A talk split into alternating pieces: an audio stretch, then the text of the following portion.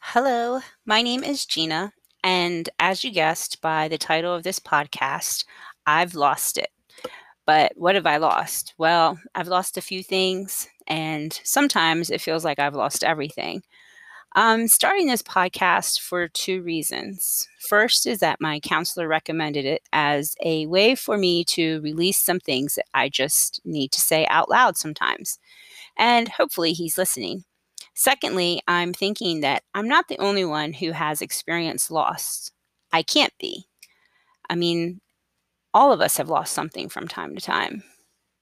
But what is loss? Well, Webster defines loss as a failure to keep or to continue to have something, the experience of something taken from you or destroyed.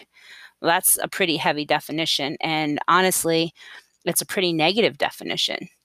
But is loss always a bad thing? Like in my life, I've lost my dad. That in of itself was pretty bad. We lost the baby. That was pretty bad.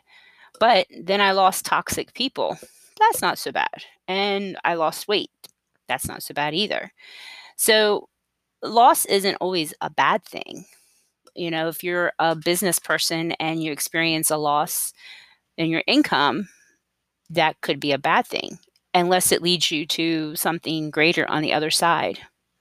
So in this podcast, I hope to be able to share some of my personal experiences with losing things.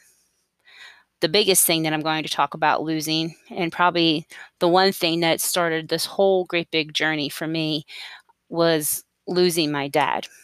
But if I can be honest, I really experienced loss way before I lost my dad. It just seems like that was the pivotal point in my life when things started to go downhill and then uphill and then downhill and then uphill again. It's almost like losing my dad was the moment that I woke up. It was almost like I died inside, and at the same time, I learned to live again on the outside. It's kind of like a new birth at the same time as a horrible, horrible loss. And I don't want to go into too much detail about losing my dad, because that's going to be a whole nother episode that I want to do. After I lost my dad, though, and losing him, I lost some toxic people in my life, people that were negative, people that I compared myself to, people that I judged myself against based upon their personal opinion. Why was I living my life for these people? They weren't living their life for me. And so I lost them along the way. I did lose some friends that, not by their choice, but probably through me just growing and changing. I miss some of those friends terribly, but I don't know if I'm the same person that they need either. We also lost a baby, and that was a pretty rough experience. See, I struggle with fertility. I've always been overweight all my life. And even though I do have one son who's now 14, getting pregnant was always a problem. I have polycystic ovary syndrome.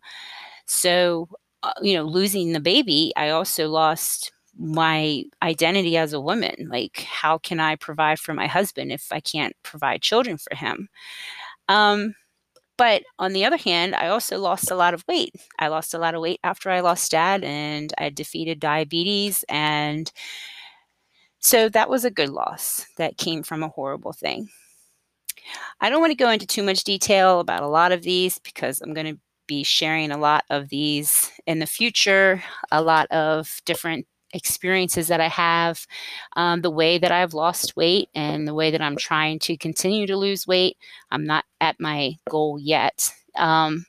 And the way that I tried to heal from losing a baby, and the way that I grieved when I lost my father, and the way that I move on having lost toxic people.